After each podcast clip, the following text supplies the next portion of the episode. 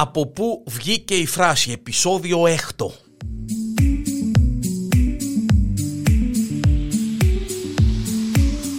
Φιλοξενούμε σήμερα στο podcast από πού βγήκε η φράση στο Porn.com και ποιος δεν ξέρει αυτή τη φράση. Ζήσε μάη μου να φας τριφύλι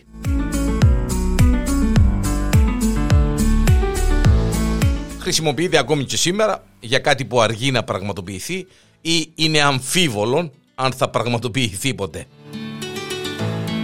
Για παράδειγμα, αν κάποιος συζητά, ξέρω εγώ, ρε παιδί μου, τα Χριστούγεννα για τις καλοκαιρινές του διακοπές, μπορεί κάποιος να του πει Μέχρι τότε ζήσε μάη μου να φας τριφύλι. Η φράση λόγω του ότι χρησιμοποιείται ευρέως ε, ακούγεται πολύ οικία, ρε παιδί μου. Είναι, ε, ε, χρησιμοποιούμε την αρκετά συχνά, πολλοί από εμά. Αλλά αν κάποιος προσέξει και προσπαθήσει να την αναλύσει με τη λογική, θα διαπιστώσει ότι ε, δύσκολο.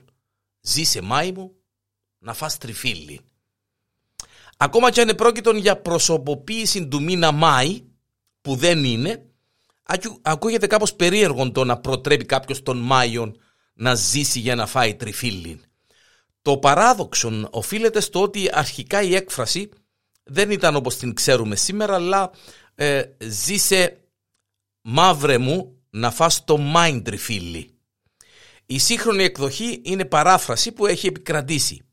Με το χαρακτηρισμό μαύρε οι παλιοί εννοούσαν τα ζώα, τα άλογα, τα, άλογα, τα βόδια, τα μουλάρια που χρησιμοποιούσαν κυρίως σε αγροτικές εργασίες. Επειδή το χειμώνα λόγω του κρύου και της φτώχειας δεν είχαν τι να τα ταΐσουν, τα προέτρεπαν ε, να κάνουν υπομονή.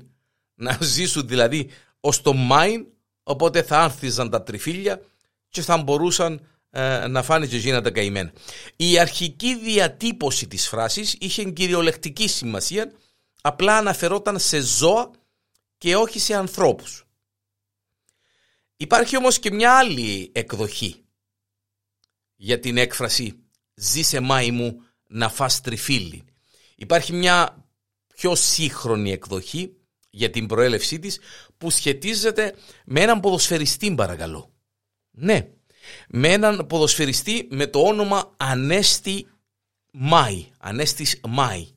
Ο Μάης έπαιζε ενός αμυντικός στην ε, ομάδα ε, ντροπαλός της Ελευσίνας. Και εκτός από τις ποδοσφαιρικές του ικανότητες δεν ήταν καθόλου ντροπαλός η ομάδα ήταν ντροπαλός. Ε, φημιζόταν για τη σκληρότητα του ήταν, ήταν πολλά δυνατός παίχτης ήταν πολλά σκληρός παίχτης.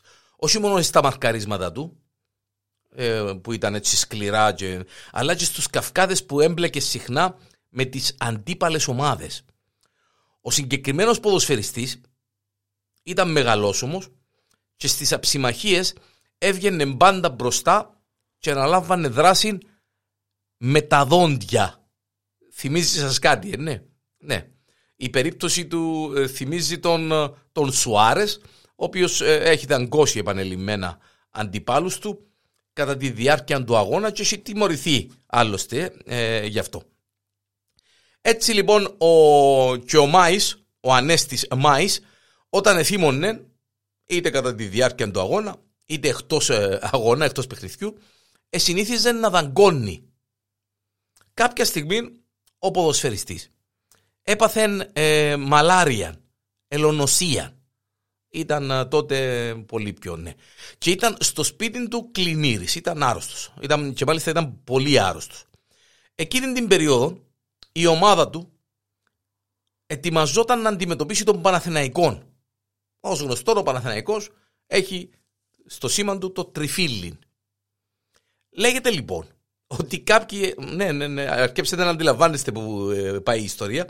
Λέγεται λοιπόν ότι κάποιοι συνάδελφοί του τον επισκέφτηκαν στο σπίτι του και για να τον πειράξουν είπαν του «Ζήσε μάη μου να φας τριφύλι, τάχα ζήσε ρε να δέρουμε τον Παναθαϊκό, να φας τριφύλι».